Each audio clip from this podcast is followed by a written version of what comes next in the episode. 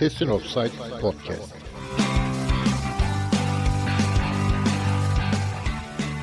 Kesin Offside Podcast'in 27. bölümüne hoş geldiniz. Ben Behçet Üstün.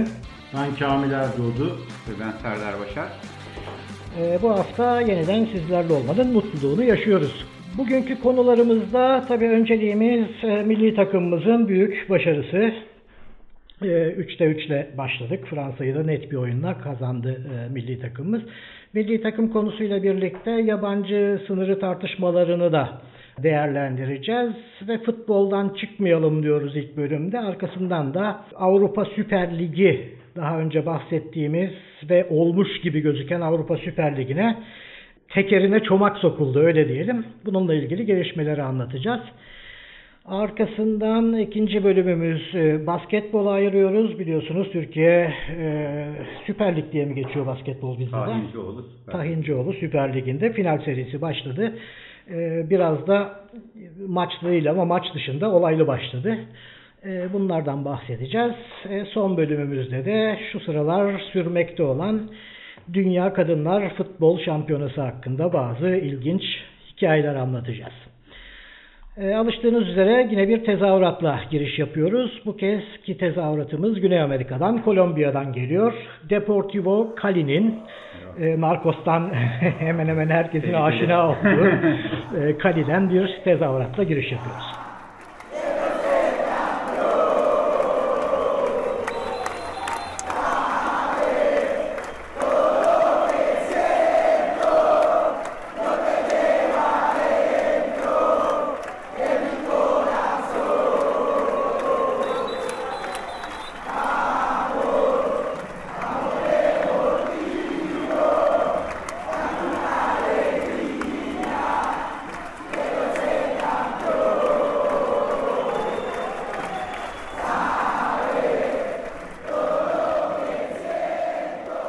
Türk milli takımı uzun bir aradan sonra nihayet saha dışı olaylardan ziyade futboluyla konuşulur, daha sempatik bir takım haline geldi. İşte kaybedip rakip kovalamak, takım arkadaşının ağzına silah dayamak, gazeteci dövmek, prim pazarlıkları yapmak yerine sahada futbola odaklanan genç ve yetenekli bir milli takım izlemeye başladık. Fransa maçıyla ilgili. Buyurun. Evet, şimdi Fransa maçının aslında önemi şu. Türkiye'de yabancı futbolcu sayısının tartışıldığı günlerde olması önemli. Bence şu cevabı verdi. Sporcunun pasaportu önemli değildir. Yeteneği önemlidir. Birincisi bu. İkincisi, kimse DNA'larıyla, işte vücudunda taşıdığı kanla, hangi milliyete ait olduğuyla oynamıyor. Yetiştirilmesiyle oynuyor. Yani milli takımda yer alan, Bundesliga'da oynayan oyuncular Türk oldukları için değil, doğru bir altyapıda yetiştikleri için, doğru bir eğitim aldıkları için Bundesliga'da oynama hakkını kazandılar. Dolayısıyla milli takıma seçildiler. Türkiye'de de bir Altınordu örneği var ki bunun sonuçlarını yine yaşıyoruz hep birlikte. Bizim de buradan çıkaracağımız ders, bu başarılara bakarken doğru eğitimi vermek, altyapıyı lafta bırakmamak diyorum. Evet, altyapıya hemen geçiş yapınca şunu söylemek lazım. Bu yabancı sayısıyla ilgili kısıtlama, yani 3 yabancı, 5 yabancı, 10 yabancı artı şudur budur, hiçbir şekilde genç oyuncuların önünü açan, onlara ya da azaltması ya da çoğaltması, onların daha fazla oynamasını sağlayacak bir yapı değil, bir çözüm değil. Bakıyoruz hani işte 10 tane yabancı ya da 5 tane yabancı deyince Türk oyuncuları Türkiye dışındaki, işte senin dediğin gibi Bundesliga'dan ya da Avrupa'nın diğer yerlerinde Avrupa eğitimi almış olan, diğer ülkelerde yetişmiş Türk sporcularını oynatıyoruz. İşte çok az bir kısmı Türkiye'deki altyapılardan çıkıyor. Yani buna belki çözüm, yani biz ne yapmak, ne istediğimizi tespit etmemiz lazım. Yani biz bu yabancı kısıtlamasından ne istiyoruz? Biz bu yabancı kısıtlamasından Türkiye'de Türk pasaportuyla oynayan, yaşlanmış oyuncuların kulüplerde iş bulamayacağından korktuğumuzda mı bu yasayı bu kuralı değiştirmek istiyoruz. Yoksa Türk altyapısından da Avrupa'daki gibi yeni oyuncu yetişmesini mi istiyoruz? Eğer bunu istiyorsak bu oyunculara fırsat verecek bir sistem getirmemiz lazım. Bu da ne olabilir? İşte senin de hani belirttiğin gibi işte sahada mutlaka işte 2 tane 3 tane altyapıdan yetişmiş genç oyuncuyu mutlak surette oynatmak. Diğer yabancılarla ya da tecrübeli futbolcularla birlikte tecrübe kazanmalarını sağlayacak şekilde böyle bir yapı belki getirmek fayda sağlayabilir. Yabancı kısıtlamasıyla ilgili bunu söyleyeceğim. Ama tekrar Fransa maçına dönersek. Fransa maçına girmeden madem yabancı kısmından girdik şu Eurosport araştırmasını da hemen bir aradan çıkartalım. Eurosport Türkiye bu konuyla ilgili bir araştırma yapmış geçen hafta. Bölüm notlarına linkini koyarım. Tanımı şöyle ilk başta yani UEFA milliyetine bakılmaksızın 15-21 yaş arasında belli bir ülke federasyonuna bağlı kulüplerde en az 3 yıl futbol eğitimi almış oyuncuları o ülkede yetişmiş oyuncu, home ground diye geçiyor, kabul ediyor. Yani sadece pasaportun da ötesinde UEFA'nın daha farklı kriterleri de var. Bunlarla ilgili yani bunu baz alarak yapılmış araştırma. İşte özel statüleri olduğu için Kuzey İrlanda, Galler, İskoçya, İrlanda, Bosna, Hersek, Karadağ hani onların bir girift yapıları var. Onlar dahil edilmemiş. Onun dışındaki sonuçlar şöyle. Almanya %97.2'lik oranla kendi oyuncusunu yetiştirme noktasında en başarılı ülke. %96 ile İspanya, Danimarka, Ukrayna ve İtalya'da ilk 5'e giren diğer ülkeler ve son sırada şaşırmayacağımız üzere Türkiye var. Bizimle beraber de İzlanda var bu arada. Bu hemen bu sıra İzlanda oynamak üzere olduğumuz. İzlanda'nın da çok yurt dışına giden şeyi var oyuncusu ya da orada yetişen belki de bilemiyorum. Yani ülke zaten ufak. Türkiye %63 ile en gerideki ikinci ülke ama İzlanda'daki lig rekabetten uzak bir lig. Dolayısıyla hani Türkiye Ligi Avrupa'nın işte 6. büyük ekonomisi falan diyoruz. Hani o yüzden çok daha yetersiz olduğunu görebiliyoruz. Euro 2016'dan bu yana milli takım kadrosuna farklı ülkelerde yetişmiş 28 oyuncu çağırmış Türkiye ki bu alanda en fazla sayı, en yüksek sayıya ulaşan ülke ve Türkiye Avrupa çapındaki başka ülkelerin milli takımlarına oyuncu yetiştirmeyen 6 ülkeden de bir tanesiymiş. Yani bu hani Almanya'da yetişip bize gelen Türkler falan gibi Türkiye'de belki yabancıların çok olmayışından ya da en azından futbol altyapılarına gitmeyişinden olabilir. Ya bu söylediğin gerçekten çok önemli. Bizim düzeltmemiz gereken istatistik bu işte. Yani Türkiye altyapısından çıkan oyuncu oranının arttırılması. Yani amaç bu olması lazım. Ama işte bu yabancı kısıtlamamız yani serbestlisi diyeyim. Daha doğrusu hep yanlış kullanıyoruz biz de. Yerli oyuncu sayısı aslında sabit. Yani en az şu kadar 14 tane yerliniz olacak deniyor. Gerisine karışmıyorlar. Hani yabancı oyuncu serbestisi değil aslında yerli oyuncu sayısını belirleyen bir kural. Ondan beridir işte Türkiye Ligi'nde böyle abuk sabuk rakamlar alamadığı için, alamayacağını bildiği için diyelim bu genç oyuncuların. Kulüplerin tabii ekonomik durumlarının da etkisi var. Her şey birbirine bağlı ama bir sürü genç oyuncu çıktı. İşte Ozan Kabak, Abdülkadir Ömür, Melih Demiral, Cengiz Ünder, Enes Ünal, Mehmet Zeki Çelik, Çağlar Soyuncu, Yusuf Yazıcı, Dorukhan Toköz, İrfan Can Kahveci yani en yaşlısı 23 yaşında. Bu çocukların ki daha bilmediğimiz farklı farklı oyuncular ya da takımlarında hala işte fırsat bulamayan ki Fenerbahçe'den biliyoruz bunları. Bir takım oyuncular da var. Evet, gelelim Fransa'ya. Seyrettiniz mi maçı? Seyrettik tabii. Özellikle bu altyapı deyince tabii Türkiye altyapısından yetişmeyip fakat Fenerbahçe'de oynadığı halde sürekli eleştirilen, çok çalışkan, iş ahlakı son derece yüksek olan bir sol bek var biliyorsunuz Hasan Ali. Mbappé karşısında gerçekten mükemmel bir oyun oynadı ve rakibini resmen kilitledi. Kaçırdı.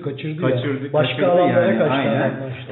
Dediklerine göre yani ben hani şeyden de etkilendim hani Mbappe'nin videolarından çalışmış hareketlerine yani çocuk hani kendisini geliştirmek, başarılı olmak için bir çaba sarf ediyor. Bir de bunun aksi durumda olup böyle işte bileği çok iyi döndüğü için futbolcu olarak addedilen kişiler var. Hasan Ali gerçekten bir emekçi. İşte belli fotoğraflarını görmüşsünüzdür. İnanılmaz fit. Yani hani Nane'nin belli fotoğrafları gibi çalışkan Fenerbahçe seyircisi, taraftarı. Bence Hasan Ali bir şekilde şimdi gidecek iddiaları var. Giderse gerçekten çok arayacağımızı düşünüyorum.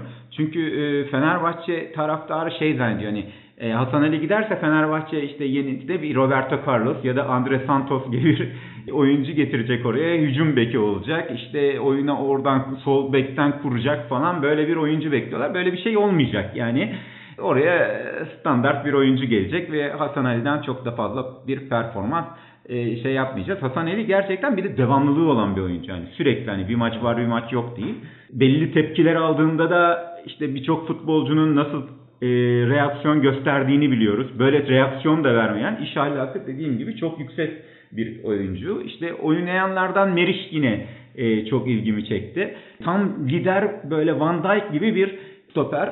Gurur duydum kendisinde. Bir yandan da bir Fenerbahçeli olarak bu çocuğun Fenerbahçe altyapısından çıkmasına karşın Fenerbahçe'ye yar olmamasına, en azından para kazandırmadan gitmesine, onun hikayeleri falan var. Ben girmeyeceğim. Onun hikayesini anlatmak burada belki uzun da sürer ama onunla ilgili bir Twitter flodu var. Onun linkini de ben bölüm notlarına eklerim. Meraklısı oradan izleyebilir. Bir parantez hemen açacağım. O Meri özelinde hani nasıl gitti, nasıl gitti falan kısmının ötesinde kalsaydı oynatılır mıydı Fenerbahçe'de? Ana sorumuz bu.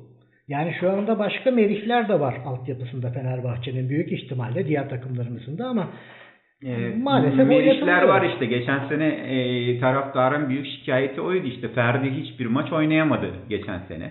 Fenerbahçe'nin artık hani maçlarının Oğuz Kağan var. Yani birçok bir ara sol beksiz kaldık. Ya Fenerbahçe altyapısı aslında güçlü bir altyapı diğer şeyleri. Yani milli takımdan da görüyoruz işte bizim kaçırdığımız Mert. Çok modern bir kaleci.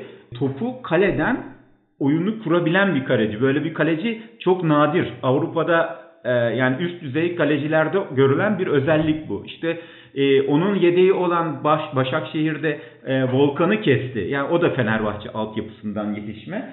Dolayısıyla Fenerbahçe altyapısı aslında kuvvetli, şey yapmak lazım, dikkat etmek lazım. Şimdi aşağıdan gelen çok önemli çocuklar var. Ömer Faruk var, takımın göz bebeği. Mutlak surette şimdi 16 yaşına giriyor. Şeyin faydalanması lazım. Yani mutlak surette takımın yapıldı ama yani altyapı maçlarını izleyince bir Ömer Faruk, bir de diğer çocuklar da yetenekli de Ömer Faruk bambaşka bir. Abi Levlevi çekirdek gibi gol atan yani, bir santrafor var. İsmini şu anda unuttum çocuğun da. Evet. Yani mesela Tunç. Santraforsuz kaldık bir dönem mesela.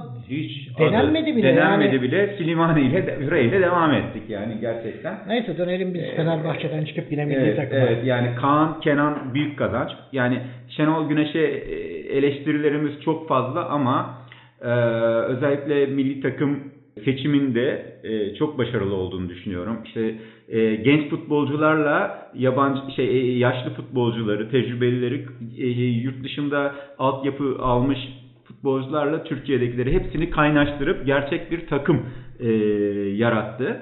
Yani yiğidi vur derler işte, hakkını ver. Yiğidi öldür, hakkını yeme. Öldür, hakkını ver. İşte konusu var biliyorsunuz, bu havaalanında olanlar, onlar ayrı.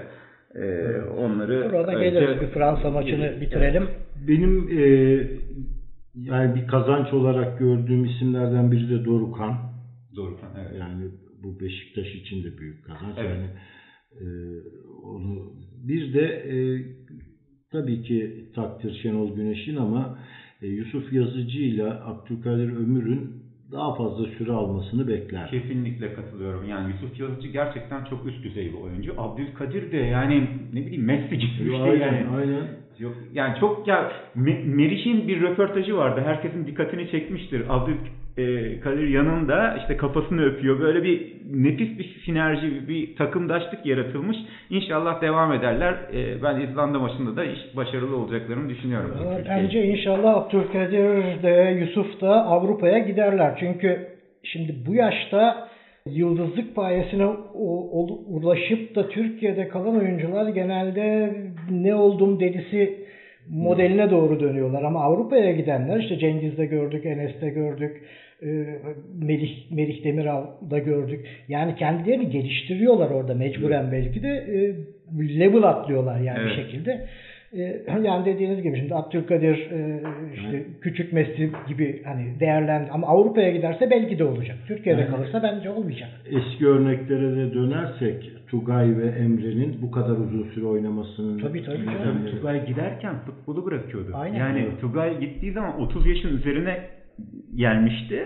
Artık futbolu bırakıyordu. Adam gitti orada 8-10 sene futbol oynadı. Efsane oldu. Dolayısıyla yurt dışı tecrübesi futbolcularımız için gerçekten çok önemli. İnşallah mümkün olduğu kadar çok futbolcu ihraç ederiz, oralarda görürüz. Evet, Fransa maçından sonra gelelim. İşte dediğimiz gibi hani temiz, kafası saha içerisinde bir takım izliyorduk. Fakat bu zihniyet değişikliği takımdaki maalesef saha dışına. Bundan kastettiğim işte spor medyası, taraftarlar ya da işte millet, halk, biz artı siyasiler tabii ki onlara yansımadı. Yani biz hala eski kavga, dövüş, gerilimden beslenen bir yapıyı, hani futbol takımındaki eski kaşar oyuncuların zamanındaki zihniyeti maalesef sürdürmek istiyoruz herhalde ki işte İzlanda maçı öncesi dünden beridir. Ciddi bir gerilim pompalanıyor sürekli. Bunda da başrolü yine işte kaşar oyuncularımız dediğimiz, ki demin Hasan Ali'den bahsederken söyleyecektim, unuttum. Ya Hasan Ali varken Burak'ın kaptanlığı da hiç içime sinmiyor. Yani şu milli takımın kaptanlığını sporcu kişiliğiyle hak eden esas isim Hasan Ali'dir bence. Her neyse, parantezi kapatalım. Olay Burak Yılmaz'ın bir açıklamasıyla başladı. 3 saattir havaalanında bekletiliyoruz diye. Arkasından işte Emre'ye uzatılan bir fırça fotoğrafı servis edildi. Emre orada sesini çıkarmamış ama yani. Emre fark etmemiş de olabilir o esnada, evet. Bir sürü mikrofonun arasında da şöyle bir şey var. İşte yok tuvalet fırçası falan deniyor. Hayatında tuvalet fırçası görmemiş herhalde millet. Bulaşık fırçası. Yani çok önemli bir şey değil gerçi. Yalnız o fırçanın şöyle bir hikayesi var, bilmiyorum. O fırça internet sitelerinde Turkish Head diye satılıyor. Türk kafası diye satılıyor. Yani saç falan biçimi. O yani hani şeyin, ürünün ismi o. Yani onu Türklerin kafasının öyle kıvırcık böyle şey olduğu düşünülerekten Türk kafası ya da yani daha kötü anlamda da düşünülerek öyle dendiği şey yapılarak konmuş. Saç falan anlamında. Evet, ama yani ismi yani Turkish Head o şeyin. Yani internete girip bakarsanız işte belli bir fiyatla satılıyor Turkish Head. Her neyse, yani sonradan açıklama da yapıldı ki bu akşamın geç saatlerinde İzlanda basından geldi. Şu ana kadar 9 tane İzlandalı bu işi yapan kişi olarak Türk sosyal medya kullanıcılarının gazabına uğramış. Adamların hiç ilgisi yokken sonra da bunun bir Belçikalı olduğu ortaya çıktı zaten. Oradan geçen bir turist olduğu, ki yani notalar verildi, alındı. Gereksiz şeyler. Devlet Bahçeli bile açıklama yaptı. Evet ya, hiç ortalıkta olmayan adam. Yapma. Bir de tabii yani bir bu tip şeyler, protesto tipleri, yani mesela bir politikacıya yumurta atmak o kadar büyük olay değil Avrupa'da. Yani şeyin, demokrasinin küçük bir oyunu. Ama işte o gerilimleri seviyor bizim malum kesimlerimiz. O gerilimleri yaşatmak istiyorlar. O yüzden sonra da gelelim şu 3 saat hikayesine. Sosyal medya dedektifleri diyeceğim. Yani ismini cismini bilmediğim, isimsiz, yüzsüz, yani yüzsüz derken kötü anlamda değil, yani bir silüeti, yüzü olmayan yüzlerce insan var sosyal medyada bu tip şeyleri kovalayan. Bugünün akşam saatlerine doğru işte Instagram hesabından, şusundan, busundan Burak'ın girdiler, çıktılar, baktılar, ettiler. Yani olayın işte öyle 3 saat falan olmadığı, İzlanda Spor Bakanı'nın da açıkladığı gibi, yani havaalanına uçağın inişinden otele varışlarının 2 saat civarında bir şey sürdüğü ortaya da çıktı. Hani bu biraz da şey, yani randevu verirseniz birisi bir 15 dakika gecikir, kardeşim 1 saattir bekliyoruz falan dersiniz, yani onun gibi bir laf olmuş Burak'ınki de, ama bu kullanıldı. İşte iş nota vermeye kadar gitti. Ya bu arada bugün Gunnarsson da bir açıklama yapmış. Konya'ya biz geldiğimizde bizi de bekletmişler diye. Hani biz olayın da tek tarafını aslında şey yapıyoruz. Biz hani Türkiye'ye gelen bir yabancı kulüp ya da milli takımın havaalanından ne şartlarla geçtiği, onlara nasıl muamele yapıldığından falan hiçbir medya kuruluşunda, hiçbir yerde haberimiz olmuyor. Yani bu arada atladık. Fransa maçında da Fransa milli takımı milli marşı ıslıklandı. Ha evet, yani ya Fransa milli marşı ıslıklandı mesela, ona kimsenin sesi çıkmıyor. Ya yani kimsenin demeyeyim, evet, eleştiren insanlar da gördüm gerçi sosyal medyada. Arkasından maç sonrası Fransa'da, ya Fransa'nın göbeğinde Türk bayraklarıyla işte hepiniz falanca çocuğusunuz diye Fransızlara çıkıp tezahürat yaptı orada yaşayanlar. Abi sevmiyorsanız onlar hakikaten bilmem ne çocuğuysa dönün gelin ülkenize. Yani şimdi siz işte yaşadığınız ülkenin yerlisine küfredeceksiniz. Rakibinizin milli marşını ıslıklayacaksınız. Ondan sonra karşı tarafın yapıp yapmadıkları üzerinden hamaset yapacaksınız. Yani saygı bekliyorsanız saygı göstereceksiniz önce. İnşallah şu oyuncuların kafasına bu tartışmalar girmemiştir. Kafaları yine futbolda olur. İzlanda maçına çünkü futbol düşünerek sadece çıkarlarsa, ben İzlanda'yı da, ki İzlanda düşüşte hani geçen Dünya Kupası'na göre, İzlanda'yı da geçip 4'te 4'le çok büyük bir avantaj sağlayacaklarını düşünüyorum. İşte yeter ki gölge etmesin işte bir takım. Yani şimdi biz Devlet Bahçeli dedik, Cumhurbaşkanı da merak etmesinler Türk milleti arkasında oyuncuların diye, bir de Spor Bakanı da maça gitme kararı almış son dakikada. Yani umarız diye havasını değiştirmek. Ya tabii işte iç politika için de kullanılıyor bu işler. Ya futbolun dışında her yere gidiyor dediğim gibi. Yani inşallah bunların şeyi bilmeleri lazım. Yani bu genç çocuklar futbolun dışındaki olaylardan olumlu etkilenmiyor. Bunları rahat bırakırsanız, kendilerini maça verirlerse daha iyi sonuç getirecekler dedi. Bunu bir kere bilmemiz lazım. Hani o olayı gererek, şey yaparak, bu hani daha kötü durumdaysanız, daha zayıfsanız yapılan bir takım şeyler. Ama biz öyle durumda değiliz. Bu gençlere güveniyoruz ve onların başarılı olacağını düşünüyoruz. Her zaman zaten öyle davranmalı da. Hani bu durumda zaten böyle bir şey yapmamak lazım. Evet, o zaman millilere İzlanda karşısında da başarılar dileyerek bu bölüme bir kısa ara koyalım. Arkasından yine futbol uzantılı gireceğiz gerçi ama sen hani futbolun arasında bir çeşni olsun. Roland Garros'tan da bahsetmek istiyordun. Bir çeşit olsun. Girelim sonra ara verelim. Peki. Ya şimdi Türkiye Ligi bitti dedik ama hani ligler bitiyor. Euro Lig bitti. Artık ne yapacağız derken tabii çok güzel spor olaylarıyla karşı karşıya kaldık. Bunlardan bir tanesi, biliyorsunuz 4 tane Grand Slam turnuvası var dünyada. Bunlar işte Avustralya Açık'la başlıyor. İkincisi Roland Garros, sonra Wimbledon, sonra da Amerika Açık. Bunlardan toprak kortta yapılanı Roland Garros. Geçtiğimiz 15 gün içinde yapıldı Fransa'nın Paris kentinde. Ve yani toprak zeminde yapılmasının şöyle bir özelliği var. Dayanıklılık istiyor. Yani hani Wimbledon'da oynadığınız zaman hani servisi kıramazsınız. Hani çok hızlı gider top. Çok kısa ralliler oluyor ama burada dayanıklı olan, güçlü olan raketler başarılı oldukları için daha zevkli müsabakalar oluyor. Buranın da kralı Nadal. 12. kez şampiyon oldu erkeklerde. Toprak ağası. Toprak ağası, evet, aynen dediğim gibi toprak ağası Nadal. Adeta Rocky gibi yani kendisi, işte uzun rallilerden hep başarılı bir şekilde çıktı. İlk önce yani şeyi aslında dünya sıralamasında Djokovic 1 numara. Tabii bütün dünyadaki ATP puanlara göre sıralamalar oluyor. 1 numara Djokovic, işte 2 Nadal, 3 Federer, 4 de bu Avusturyalı Thiem'di. 1-4-2-3 kaldılar yarı finale. İşte Federer 38 yaşında Nadal'la büyük bir mücadeleye girdi fakat tabii Nadal ezdi geçti onu. Djokovic o Thiem mücadelesi de çok enteresan oldu. Yağmur yağıyor vesaire diye Djokovic her türlü numarayı denemesine rağmen genç tenisçi yenerek finale çıktı. Fakat Nadal en nihayetinde maçı ve şeyi kazanmayı bildi. Ancak bu turnuvanın asıl hoş yanı kadınlar finaliydi. Kadınlar finalini Avustralyalı aborjin beyaz bir 20 yaşlarındaki genç bir tenisçi kazandı. Çok çok sempatik bir kız.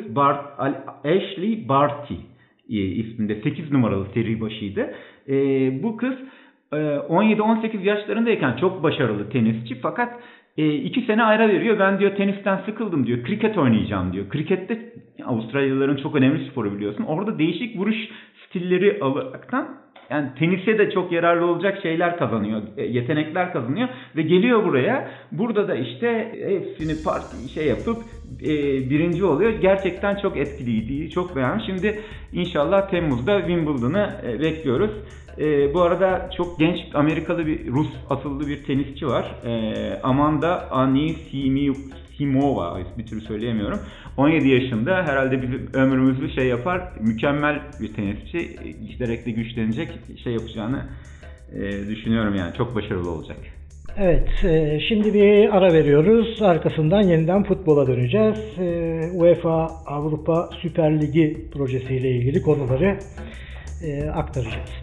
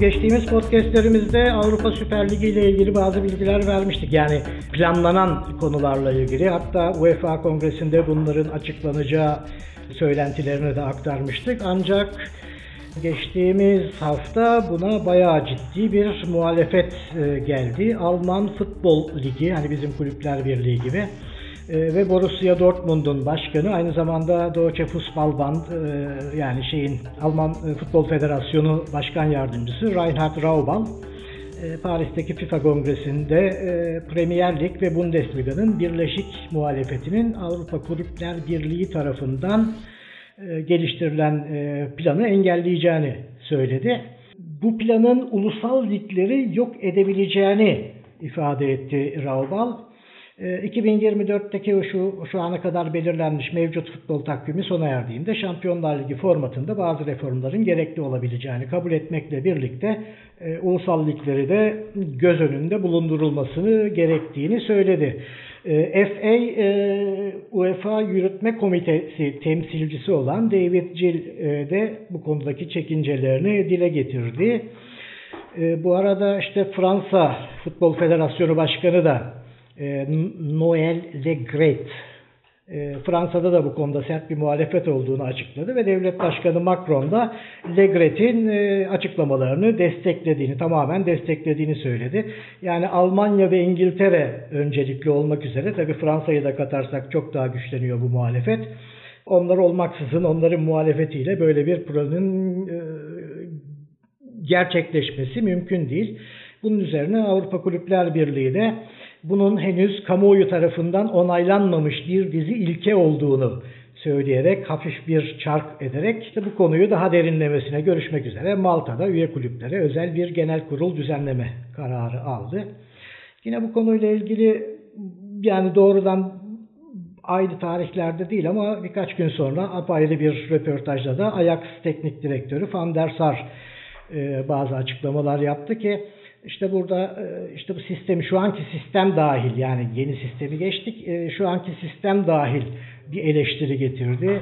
İşte diyor, 2 sene önce final oynadık ama 2 ay sonra ön eleme turu oynamamız gerekiyordu. Bu sene yarı final oynadık. İşte 2 ay sonra yeniden ikinci ön elemeden başlayacağız diye bir eleştiri getirdi ki Avrupa'da futbolun biraz daha yayılması ya da bu turnuvanın daha yaygınlaşması için Polonya, Portekiz, Yunanistan, Türkiye, Hollanda gibi ilk 5 büyük ligin hemen altında gelen liglerin de bir şekilde daha fazla dahil edilecek bir sistem gerektiğini söyledi ki yerden göğe haklı. Yani İngiltere'nin, Almanya'nın, Fransa'nın ilk 4 takımları doğrudan gidiyor mesela.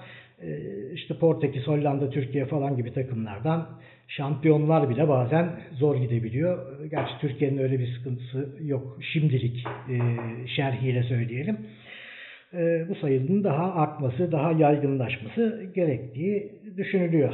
Ne diyorsun sen abi Avrupa Ligi muhabbetine? Yani buradaki önemli nokta şu, gerçi aynı konu Türkiye için, yani Türkiye Ligi için de geçerli. Ana figür ve figüranlar ayrımının aslında rahatsız ettiği gözüküyor. Yani şimdi diyelim Fenerbahçe, Galatasaray, Beşiktaş ve başka şeyi kırmış olmayalım da atar yemez spor. Şimdi o olmazsa, ligin sonuncusu olmazsa birincisinin olma şeyi yok, anlamı yok. Ona anlam veren onunla girdiği rekabet.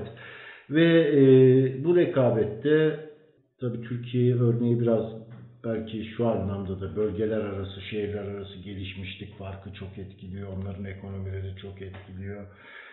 Hoş, o gelişmiş ekonomilerini boşa kullanan şehirlerimizde yok değil. Bursaspor örneği en gelişmiş şehir. Kocaeli, yok, Sakarya. Ondan sonra şimdi Antep tekrar geldi ama gitmişti. Mersin. Hatta İzmir bile diyebiliriz. Adana. Ya, bu arada Antep'te İzmir bile diyor. Yani İzmir'in takımının başak birleşiyor olması. Ya Antep'te bu arada yani kendi ekonomisinin gelişmişliği değil, siyasetten gelmiş eski bir bakanın himayesiyle bir proje takımı olarak geliyor. Yani dediğin çok doğru. Evet, o noktada. Ama şimdi yeni önerilen format parayı arttıracak, o kesin. Ama ulusal, yani buradan kaygılardan da çıkan ulusal liglerin biraz canına okuyacak. Yani şimdi ulusal liglerin darbe alması şu açıdan önemli. Hadi şu anki kadrolarıyla 4 sene 5 sene götürdü diyelim, evet, baba takımlar. Nereden oyuncu yetişecek, gelecek bunlar, ulusal ligleri yok ederseniz, para kaynaklarını keserseniz. Zaten itiraz biraz da bu noktadan geliyor.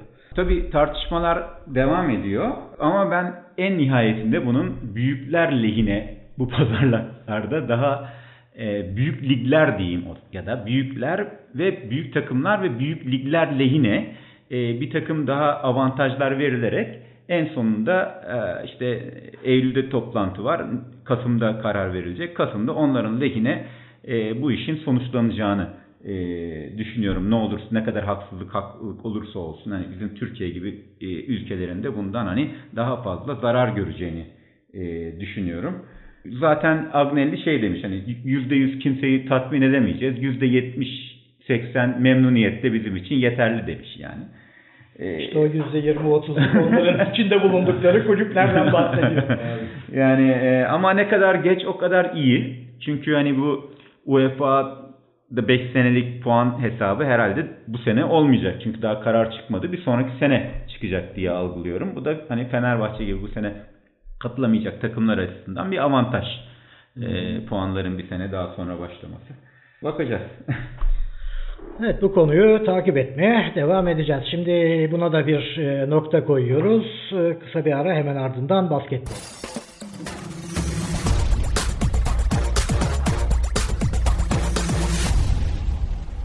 Evet, Türkiye Tahincioğlu Süper Ligi basketbol final serisi başladı. Beklendiği üzere Fenerbahçe, Beko ve Anadolu Efes finalde karşılaşıyorlar. İlk karşılaşmada Fenerbahçe saha avantajını tekrardan ele geçirdi. Çok üstün bir oyunla, yani güle oynaya diyeceğimiz bir şekilde neredeyse kazandı.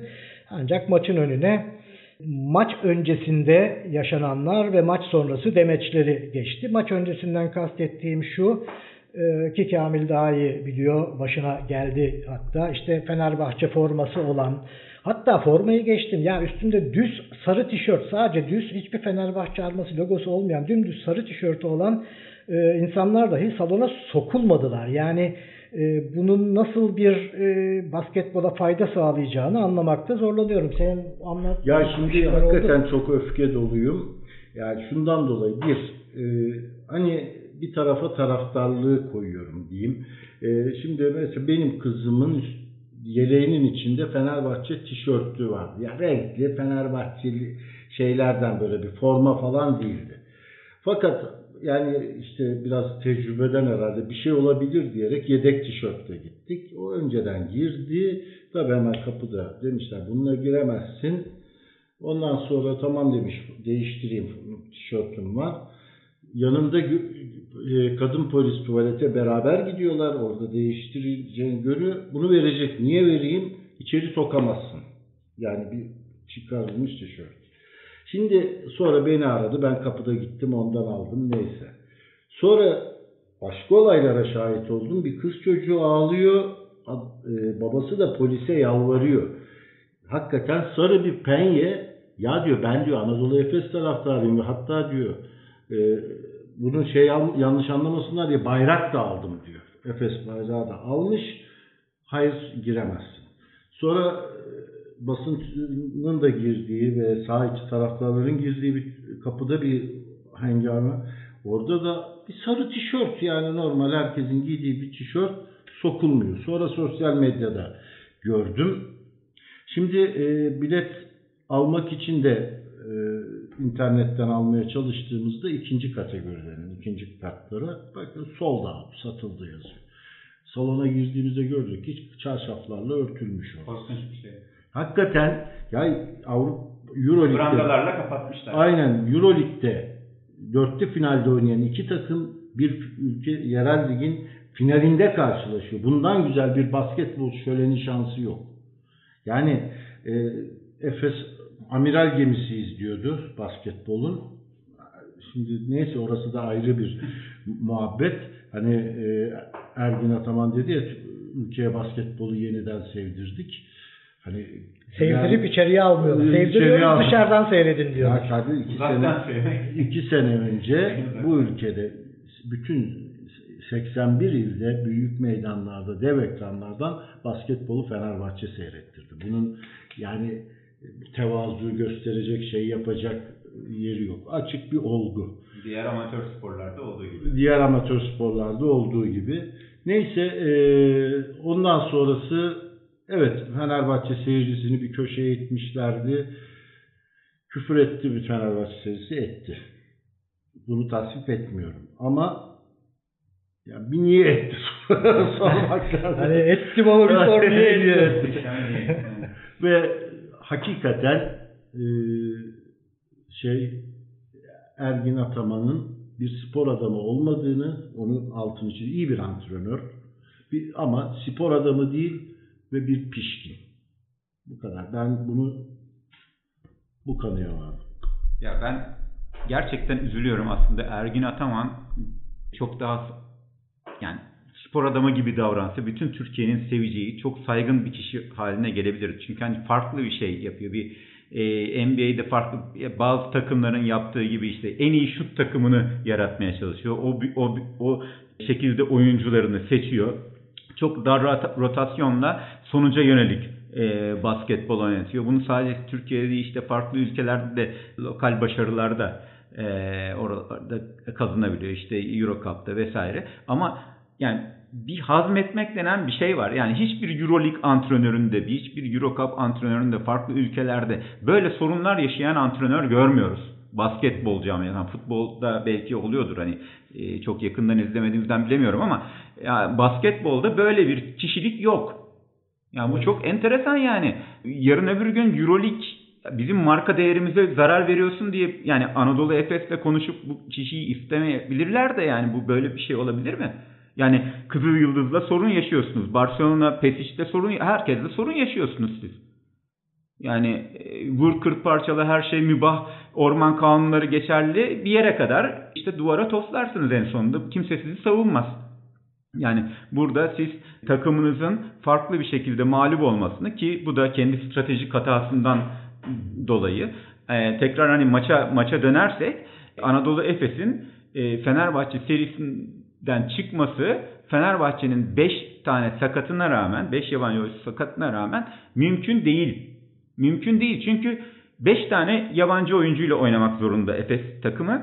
Bir 6. oyuncuları işte Doğuş çok kısıtlı bir sürede giriyor ve ondan da beklenen zaten savunma yapması. Hani skora katkı vermesi, bir asist yapması vesaire, bu beklenmiyor çok açık bir şekilde. Diğer çocuklar geçen sene takımlarında çok iyi çıkış yapmış olan çocuklardı. Buğrahan benim en beğendiğim oyunculardan biriydi. Sertaç Şanlı, işte Metecan Fenerbahçe altyapısından çıkmış bir oyuncu. Bunlar çıkışta olan oyunculardı. Bunlar alındı ve EuroLeague'de başarıya ulaşmak için 9 tane yabancı oyuncu alındı ve bunlardan yani çok hiç yararlanılmadı. Yani belki 40 sayı fark olduktan sonra belki bir dakika hani giriyor ya, o şekilde girmişlerdir ama o çocuklara da hiçbir şey kazandırmaz bu şekilde girmeleri ve onlar paslandılar, bitti.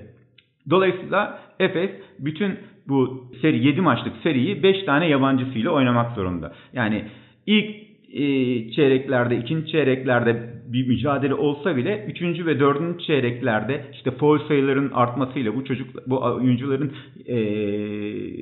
yorulmalarıyla birlikte Fenerbahçe ile, ki Fenerbahçe'de hep şikayet ediyorlardı Türk oyuncu yok diye.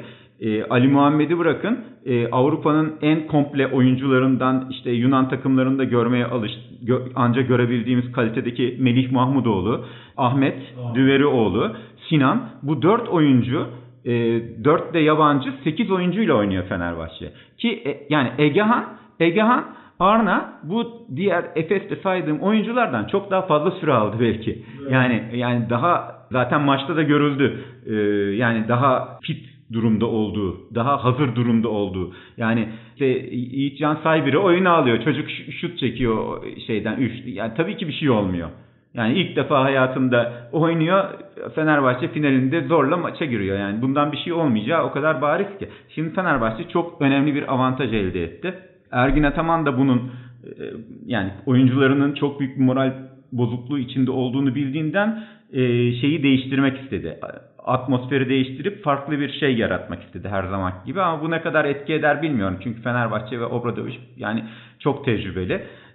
Bütün bunları şey yapmayacaklardır ve ikinci maçı da ben Fenerbahçe'nin kazanacağını umuyorum. Eğer böyle bir hakem faciası vesaire bir, yani Ahmet gerçekten ayağı burkulunca dedim eyvah dedim yani, o da gidin orada. Öyle mi? Yani ben orada televizyondan seyrettiğim için ayağı burkuldu zannettim bir an. Böyle felalık geçiriyordum. Ama neyse ki bir şey olmadı. Bir süre sonra tekrar oyuna girdi. Yani bir sakatlık ya da bir şey olmazsa ikinci maçı da Fenerbahçe'nin alacağını, hatta zaten 3. 4. maçlarda 5. yabancısının da Fenerbahçe'nin Veseli veya Datome'nin yavaş yavaş oyuna girmesiyle birlikte bu seriyi rahat kazanacağını öngörüyorum. Evet, dediğin gibi yani Ataman sadece sahada, yani maçı sahada kazanmak değil, saha dışı faktörlerle birlikte bir bütün olarak kazanabileceğini belki de planladığından işte olayı geliyor. Fakat yani biz bunu futbolda çok sık yaşıyoruz. Hatta voleybolda falan bile zaman zaman yaşanıyor. Yani bu karşılıklı demet savaşları, germek vesaire. Fakat bu sefer hani onun da şirazesi kaydı herhalde, hızını alamadı. Bir adım, hatta bir adım değil, dev bir adım öteye götürdüğü işi, yani Ali Koç bunların azmettiricisidir gibi bir ifade kullandı ki bu ciddi bir suç, ya adli suç içeren bir ifade, bir suçlama. Yani ya bunları ispatlamakla mükellef ki Ali Koç'un ben buna cevap vermek yerine doğrudan adli makamlara başvuracağını umuyorum ya da bekliyorum. Kesin yapacak. Yani gitsin mahkemede bunu ispatlasın. İspatlayamıyorsa ki biliyoruz zaten ne olduğunu. Karşılığında cezası neyse çeksin. Yani Anadolu Efes yönetiminin de bunlara göz yumması gerçek. Yani özellikle şu salonu hani kapatmak, işte tribünleri kapatmak falan gerçekten çok acı. Anadolu Efes işte basketbolun lokomotifi şusu busu falan filan, evet bir sürü şeyler söyleniyor da kısmen bazı dönemlerde doğruluk payı da olmuş olabilir. Fakat şunu da hiç unutmayalım. 10 senedir şampiyonluğu yok Efes'in. 43 yıldır şampiyonluğu da evet, şüpheli. O meşhur evet, dopingli sene. 43 senedir Türk basketbolunda bir salonu yok. Yani ne yapıyor abi? Ne yapıyor yani lokomotiflik ne yapıyor? Şimdi Fenerbahçe... Stadyum yapıyorlar ya. Işte, yani gerçekten Efes 50 senelik bir takım dediğin gibi. Yani bu 50 senede ya bir salon yapmaz bir salon yaparsın. Yani altyapın yani en iyi şeyle ilişkileri sen de yani Balkan ülkeleriyle işte en iyi oyuncuları sen getirtiyorsun. Yani altyapın tamam güçlü de onları da bir değerlendir. Bu kadar sene içinde senin Mega Basket, Kızıldız, Partizan gibi Türkiye'nin oyuncu fabrikası haline gelip artık bir Efes ekolu geliştirmen gerekirken takımı tamamıyla değiştirip Ergin Ataman ekolüne teslim etmesi sonuç için gerçekten Efes açısından çok üzücü. Çünkü Ergin Ataman yarın öbür gün buradan gittiğinde ortalık toz duman olacak. O gençlerin hepsinin önü kesilmiş vaziyette. Yani ben Türk oyuncu olsam yani Ergin Ataman'la oynamanız mümkün değil. Oynatmıyor sizi işte. Oynatmıyor. Yani bir tek Larkin ve etrafındaki figüranlarla bir oyun oynanıyor orada. Diğer bütün takımlarda işte Hawkins'yle, Domerkant'ıyla, Carlos Arroyo'suyla hep aynı oyun oynanıyor. Yani dolayısıyla Efes'in ekolü bu değil. Efes farklı bir ekolden Türkiye için de çok önemli bir basketbol için önemli bir takımdı. Onun bu hale gelmesi beni şahsen üzüyor da. Yani gerçekten Efes önemli bir marka. Yani ben Türkiye basketbolu için Eczacıbaşı kapandığında da çok çok üzülmüştüm. Yani Efes de yani o noktaya gidiyor. Bu yani Efes'e çok zarar verecek bir şey gerçekten. Benim hatırladığım Eczacıbaşı'nın kapanışı da Efes'in yani dolaylı belki ama var. Çünkü Eczacıbaşı yetiştirici bir takımdı. Ve kapanırken yanlış hatırlamıyorsam çok geçti tabii üstünden de işte biz yetiştiriyoruz, parayı bastırıp alıyorlar. Bu şartlarda hani bizim devam ettiğimiz oyuncu yetiştirmemizin bir anlamı yok diye kapatmıştı benim çok hatırladığım kadarıyla Eczacıbaşı. Sert bir rekabet olmuştu hatırlıyorum. Şimdi biraz geriye döneceğim. Yine yani Ergin Ataman'ın ne kadar samimiyetsiz olduğunu gösteren bir olay. Bu son İspanya'daki olayda işte maçın sonunda sinirle yaptım. Orada bir gruba karşıydı. Fenerbahçe camiasına değildi dedi. Peki niye Fenerbahçe camiasından özür bekledin? Yani. Evet ya. Yani. Çok doğru. Ya şimdi Ali Koç'a da laf ediyor. Yani orada asıl seyircinin tepkisi kısmen de Ali Koç'aydı. Çünkü Ali Koç hani seyirciyi sakinleştirmeye, onu yani olayları yatıştırmaya çalışıyordu. Bu kadar centilmen davranan bir kişiye tam tersine olayların azmettiricisi diye yani. Ama Ali Koç'a laf etmesinin nedeni belli. Şimdi siyasi cenahtan da işte bazı siyasi yazarlar, mazarlar sürekli Ali Koç'a işte bu olası bir adaylık adam defalarca ilgim yok demesine rağmen hala yazıyorlar ediyorlar. İşte Ali Koç'a hazır herkes vurur. İşte bu en son uçak muhabbetleri falan filan çıktı. Herkes Ali Koç'a vururken ben de bir vurayım belki aradan sebeplenirim mantığıydı. Yoksa başka bir şey değil. Evet basketbolla sen NBA'yi biraz yani istiyordun. Tabii NBA konuşmamız lazım. Çünkü şu anda NBA finalleri oynanıyor ve her sene biliyorsunuz Golden State Warriors finallere çıkar ve kazanırdı. Bir kere işte Cleveland kazanmıştı LeBron James sayesinde ama LeBron James sene başında Lakers'a transfer olunca bir anda dengeler değişti. Cleveland playoff bile yapamadı. Şimdi biliyorsunuz EuroLeague'e giderken Ergin Ataman da demişti hani EuroLeague'in Golden State Warriors demişti. Golden State Warriors da o şekilde geldi. Fakat maçlar başlamadan bir anket yapmışlar. Siz kimin kazanmasını istiyorsunuz diye.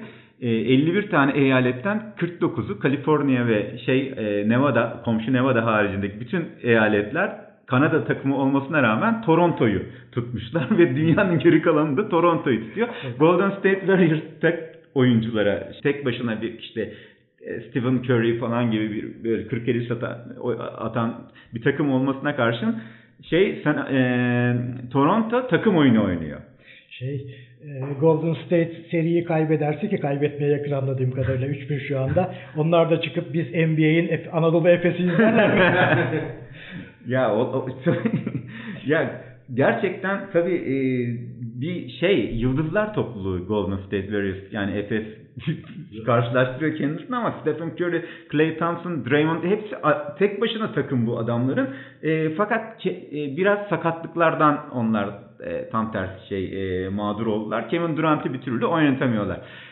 Diğer tarafta da Toronto Raptors'ta Kawhi Leonard dışında böyle daha bizlerin bildiği ama birçok kişi için daha hiç kimsenin ismini duymadığı Pascal Siakam, Iguodala gibi, Ibaka gibi oyuncularla birlikte takım oyunu oynadılar. Fred VanVleet gibi skorla, Kyle Lowry gibi oyuncularla ve 3-1 öne geçtiler. Yani bir peri masalı gibi.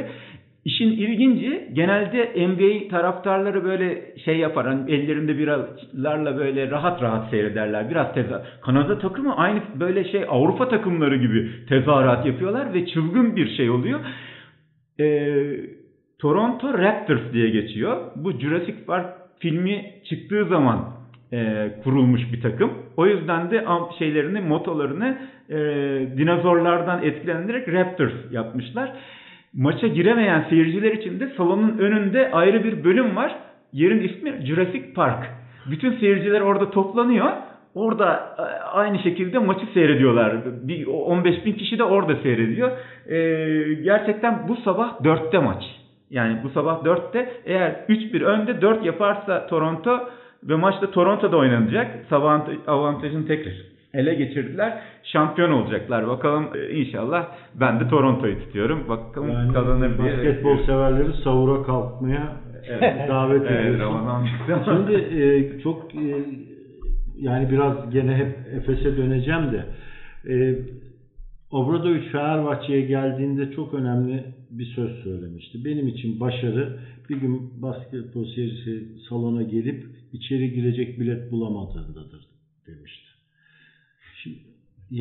Şimdi de bulamıyoruz. Efes'te de satılmıyor diye bulamıyoruz. Yanlış anlamıştım. Evet. Şimdi verdiğin Toronto örneği de çok güzel bir örnek.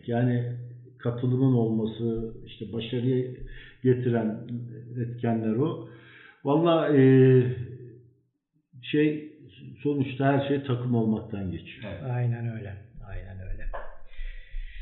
Evet, bir kısa araya daha gidiyoruz. Arkasından şu sıralar oynanmakta olan ve 7 Temmuz'a kadar da sürecek olan FIFA Dünya Kadınlar Futbol Şampiyonası'ndan bahsedeceğiz.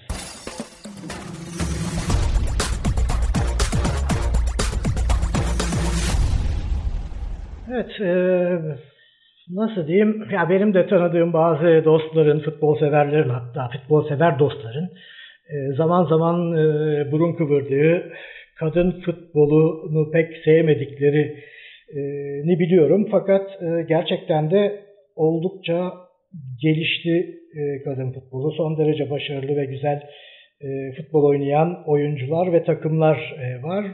Şu anda da Dünya Kadınlar Futbol Şampiyonası Fransa'da sürüyor. 8. kez düzenleniyor. Erkeklere göre bayağı geç başlamış bir turnuva. Maçlar TRT Spor'dan yayınlanıyor diyeceğim ama nasıl diyeceğim onu da bilmiyorum. Almışlar kafalarına göre veriyorlar, vermiyorlar. Hatta geçen gün çok komikti ya. Yani Norveç-Nijerya maçı var akşam saat 10'da.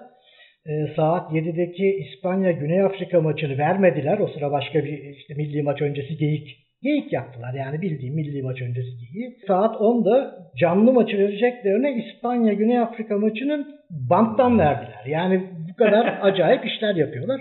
Mecburen biz de yapıyoruz. Korsan link buluyoruz internetten. Öylesi ben şu ana kadar hepsini seyrettim. Bir tek şu sıralar oynanmakta olan Japonya-Arjantin maçını izleyemiyorum.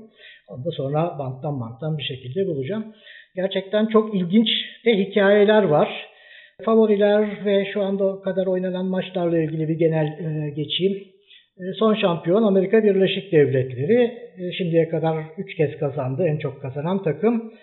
Almanya 2 kez kazandı. Norveç ve Japonya'nın da birer şampiyonluğu var. Yani bu 4 takım dışında şampiyon olan henüz yok. Amerika 4. kupası ki Amerika'da zaten kadın futbolu erkek futbolunun önünden, bizdekinin çok dışında bir olay. Evet, hatta geçen 2015'teki Dünya Kupası, yani maçı tam hatırlamıyorum da bir tanesi erkek futbol maçları dahil en yüksek seyirci sayısına ulaşmış, televizyonda dahil. O yüzden bir takım tartışmalar başlamış durumda gelirlerle ilgili. İşte Hope Solo, Amerika ile dünya şampiyonluğu kazanmış olan oyuncusu Amerika'nın, erkek ve kadınlar dünya kupalarındaki para ödülü arasındaki farkı eleştiriyor. Erkek şovinizmini FIFA'da sağlamlaştırıyor bu durum diyor ve işte bir takım davalar falan açılmak üzere Amerika'da, belki ya da açıldı. Aynı şekilde İngiltere milli takım oyuncusu Tony Duggan'ın da bu konuyla ilgili eleştirileri var. Amerika'da tabii daha ileri düzeyde artık bu bayağı bir savaşa dönüşmüş halde. İngiltere'deki Avrupa tabii diyelim daha şey, Tony Duggan çünkü hani bunda paradan başlamak istemiyorum demiş bu eşitsizliklere. Bizim saha ve tesislere ihtiyacımız var. Hani kazandığımız para hakkında konuşmadan önce soyunma odası ve sıcak duşlara ihtiyacımız var diyor. Erkek futbolunda daha fazla paranın olmasını da şöyle kabulleniyor. Bizim getirimiz henüz o kadar yüksek değil diyor. Yani kadın futbolunun yayın hakları, seyirci vesairesi falan o kadar yüksek olmadığı için evet bizden tabii ki fazla parayı kazanmayı hak ediyorlar. Ancak hani bu eşitsizlik de biraz fazla diyor. Kadın futbolu bu arada bayağı bir yükselişte. Dünya Kupası için şu ana kadar 950 binin üzerinde bilet satılmış durumda. Şimdi gelelim şeylere, ilk maçlara. İşte Amerika henüz oynamadı yani şu ana kadar. Favori değil mi Amerika? En büyük favori tabii şu anda. İşte 36 yaşındaki Charlie Lloyd son turnuvasını oynayacak. Altın top sahibi bir oyuncu son Dünya Kupası'nda şampiyon olduklarında. Brezilya, evet yani futbol hani plajdan tutun da çamuruna kadar her yerde futbol oynanan bir ülke. Kadın takımları da hep iddialı ancak şu ana kadar çok büyük üst düzey bir başarısı yok. En başarılı oldukları kısım Marta. Şu ana kadar 6 kez dünyanın en iyi oyuncusu ödülünü kazandı ki bunlardan ilk 5'i 2006 ile 2010 arasında arka arkaya 5 kez olmak üzere. Bir de son Eylül ayında kazandı. Yalnız sakatlığı nedeniyle ilk maçta oynamadı Jamaika karşısında. Brezilya'nın yaşlı bir takım olduğundan bahsedebiliriz. Formiga, Brezilya'daki 41 yaş ve 99 gün ile turnuvanın en yaşlı oyuncusu oldu. Volkan'dan bile yaşlı yani. Evet, ilk Dünya Kupası maçına çıktığında Formiga şu anki turnuvada yer alan 150 futbolcu henüz doğmamıştı. Yani böyle de enteresan bir istatistiğe sahip. Jamaika, izledim maçı. Yani tabii çok güçsüz Brezilya karşısında zaten şeydi ama turnuvanın sempati şampiyonu olabilirler gerçekten. İşte Jamaikalılara zaten genelde bir sempati vardır. Hakikaten böyle atletikler, çok atletikler ama futbol yetenekleri kısıtlı. Yani tecrübeleri diyeyim daha doğrusu. Yani daha çekingen değiller. Brezilya'ya karşı ellerinden geleni yaptılar ama tabii olmadı. Çok enteresan bir hikayesi var Jamaika'nın. Jamaika Futbol Federasyonu bütçesi çok kısıtlı olduğu için tamamını erkek takımına ayırmak istiyor ve kadın takımını kapatma planları var. Bu 2014'ler, 15'ler falan, bir önceki Dünya Kupası öncesi.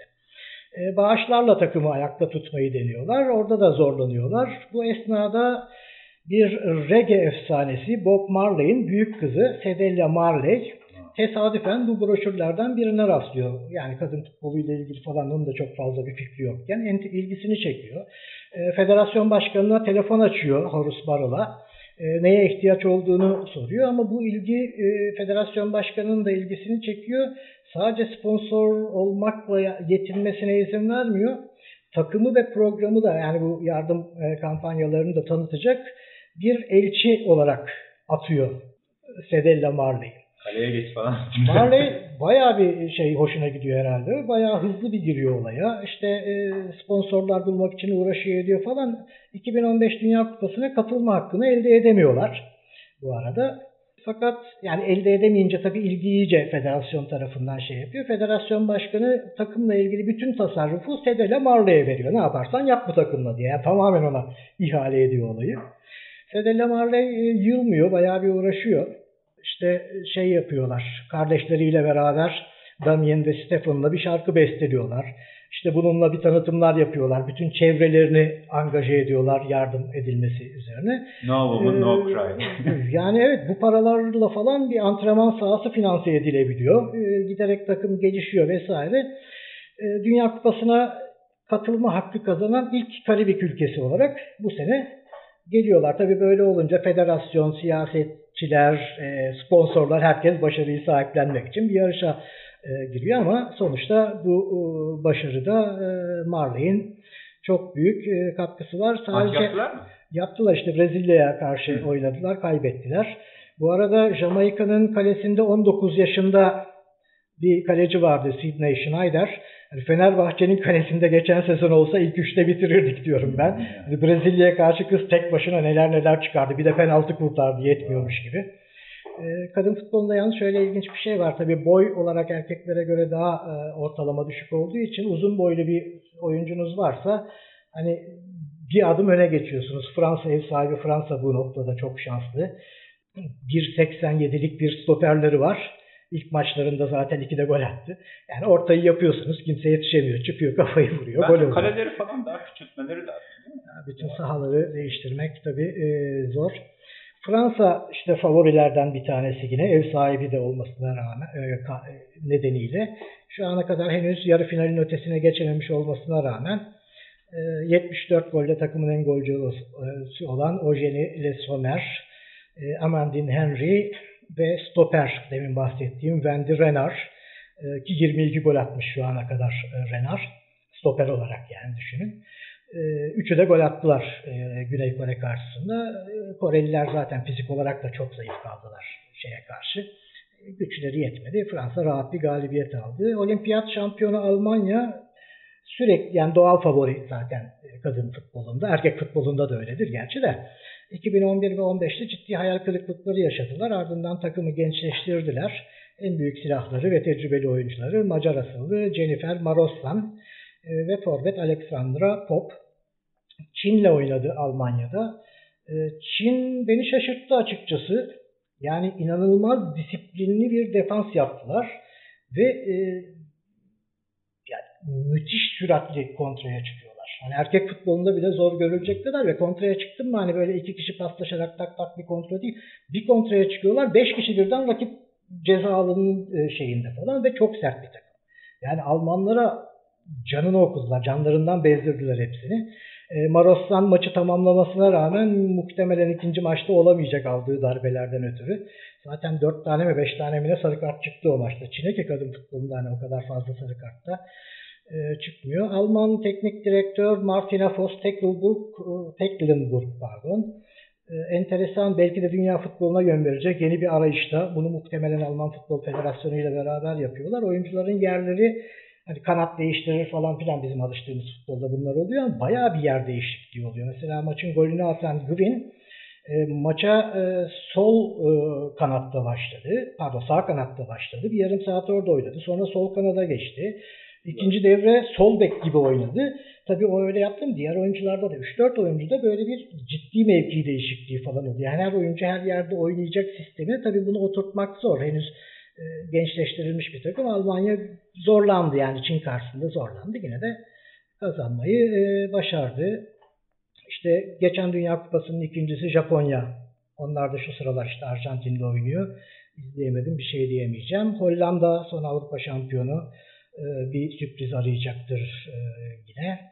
Kuzey Avrupalılar her zaman iyi takımlar kuruyorlar. İşte bu sene Lyon'la Kadınlar Şampiyonlar Ligi'ni kazanan ve ilk kez verilen Ballon d'Or'u alan Ada Hegerberg, Norveçli. Norveç Futbol Federasyonu'yla anlaşmazlığa düştü. İşte futbolculara, kadın futbolculara davranışları ve prim dağıtımı konularında ve takımı bıraktı, milli takımı bıraktığını açıklamıştı. O çok önemli bir eksik Norveç için ama Nijerya maçını ilk yarıdan daha 3-0 yapıp çok rahat kazanmayı başardı Norveç yine de. Kanada, Christine Sinclair, Kanada'nın en yaşlısı, son turnuvası büyük ihtimalle. Onun için turnuva özel bir anlam taşıyor. 4 gol daha atarsa bu turnuvada tüm zamanların en çok gol atan futbolcusu olacak. İşte Dünya Kupalarında, yani Dünya Kupası turnuvaları olarak. Şu anda Emi Van Bach onun 3 gol önünde. Onun da şu anda hedefi işte 4 gol atabilmek. Son şampiyonada 3. olan İngiltere bu kez bayağı iddialı geldi. Bayağı bir gelişme var İngilizlerde. İskoçya ile oynadıkları maç bence turnuvanın şu ana kadarki en keyifli maçıydı. İskoçya ilk kez katılıyor, yani daha tecrübesiz, ama bayağı bir kafa tuttular ellerinden geldiği kadar. İngiltere rahat bir 2-0 yaptı önce. Yani oyuna hakim oynadı. Son 15-20 dakikada birazcık rölantiye, rehavete kapılınca 2-1'e geldi maç ama devamı gelmedi. Şu ana kadar dediğim gibi yani zayıf rakiplerle oynadı favoriler genelde. Yani bu işte Fransa olsun, Almanya olsun, işte Brezilya, İngiltere falan, ama benim izlediğim kadarıyla, tabii bunlar ölçü değil yani rakipleri anlamında söylüyorum. En hazır gözükenler Fransa ve İngiltere idi. Fransa ev sahibi olma avantajı da var tabii. İngiltere'de çok iyi hazırlanmış, gerçekten iyi bir kadro. Bakalım bundan sonrasında neler olacak, ama dediğim gibi yani böyle ilginç hikayeleri olan, keyifli pozisyonlar yaşanabilen, Afrika takımları tabii rengarenk her zaman olduğu gibi. Yani futboldan çok saçını başını renklendirmiş oyuncular görebiliyoruz, bizim Alper Potuk gibi. Eğlenceli bir turnuva. Ben şimdi düşünürken ilk zaten yani o zamandan beri de epey ara vermişim. 1991'de bir Dünya Kupası izledim. Çin'de ilk turnuva o işte. O ilk turnuva. Kadınlar Dünya Kupası ilk Çin'de yapılan. Tamam. Ben ilkini izlemiştim. Kadınlar evet. Dünya Kupası mı izledin? Evet. Şimdi orada unutamadığım şey bir Çin'di, yanlış hatırlamıyorsam ismi. Orta saha oyuncusu vardı Çin. Çok teknikti. O sayede. Ve finali Amerika Birleşik Devletleri ile oynadılar. Penaltılara kaldı. Amerika 5'te 5 attı. Son penaltıyı Çin atıyordu. Kaleci resmen 6 pasa çıktı böyle. Kurtardı. Tekrar ettirmedi ve öyle bir şampiyon oldu. Bir o anım var. Bir de kadın basketbol deyince bana 70'li yıllar Dostluk Spor aklıma geliyor.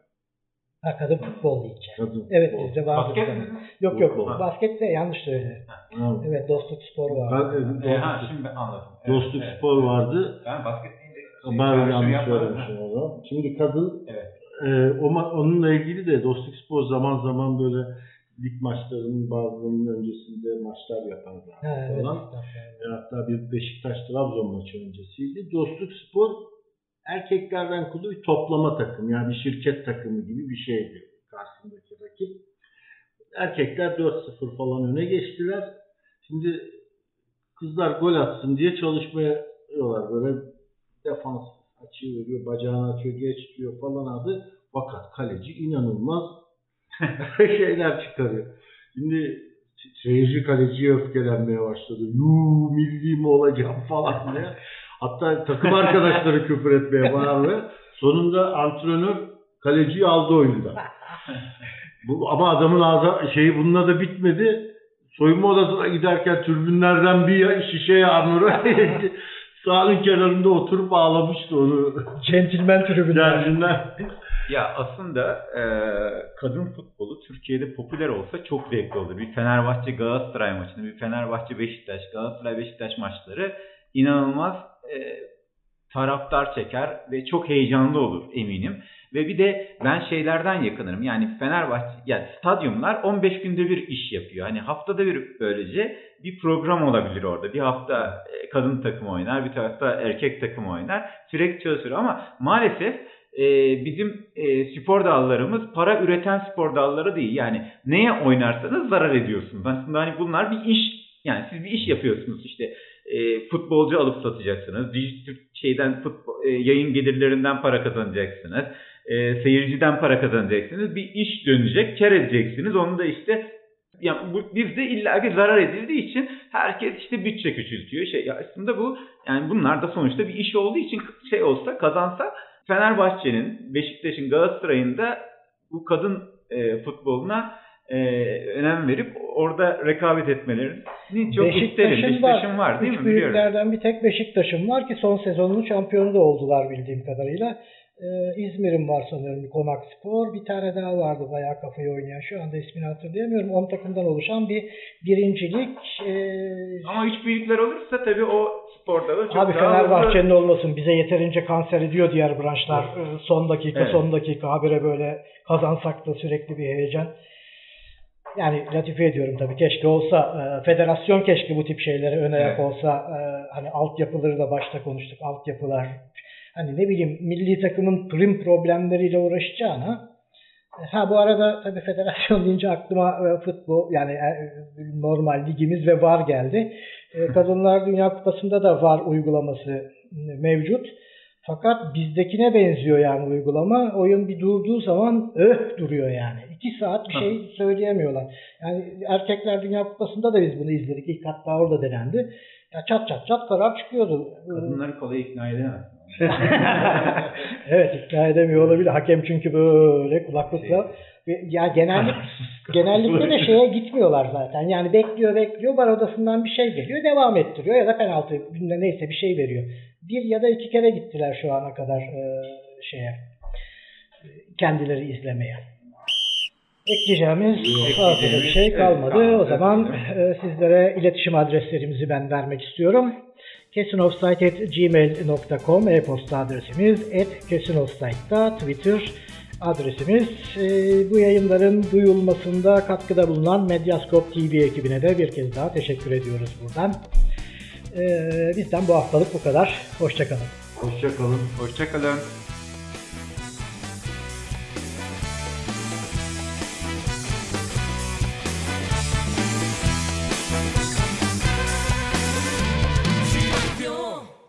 Quien alza la voz, quien despierta a su amo y señor. Me pide que trabajes a pelote con cuernos, que llevan 6 días en mi sillón. Llevo una toma, lo mando al infierno, que a punto está de acabar la creación. No he pegado ni palo, eso es cierto. Por algo soy yo el creador. Por algo soy yo. Por algo soy yo.